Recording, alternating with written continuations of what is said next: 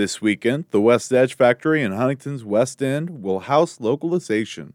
Along with a wide variety of vendors from local artists to entrepreneurs, Localization is a music festival, film festival, and art exhibition rolled up into one. Localization organizers Lily Dyer and Heath Hawley started the pop up show as a way to create opportunities for local artists and capture the community's creative mojo.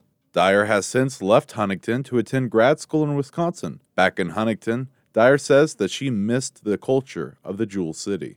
Since I left, there's just such a dramatic difference in culture up there compared to down here, and I've been reflecting on that a lot, and it makes me really excited for localization just because I think Huntington has this very specific tone to our events.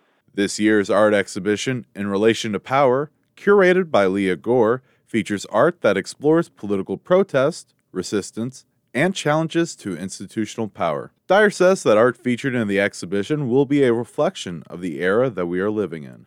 So much has happened since the last localization. Roe v. Wade, Black Lives Matter, fascism is on the rise. We're so separated as people, and there's just so much hate in the world.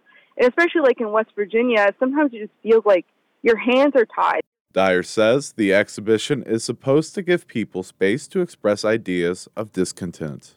You're allowed to ask questions, you're allowed to challenge people in power. As artists, it's our privilege and job to create work that does question these things and to create spaces where people feel safe enough to have these conversations with each other and it be a completely safe environment to do so. As a Huntington native, Dyer says that Huntington is going through major changes. She says that for this year's localization, she's excited to see what a new generation of artists will bring to the table. Huntington is going through so many changes right now as well. And I'm excited by like all the young people who are so ambitious and so focused on making our community a better space, wanting to make Appalachia as great as possible.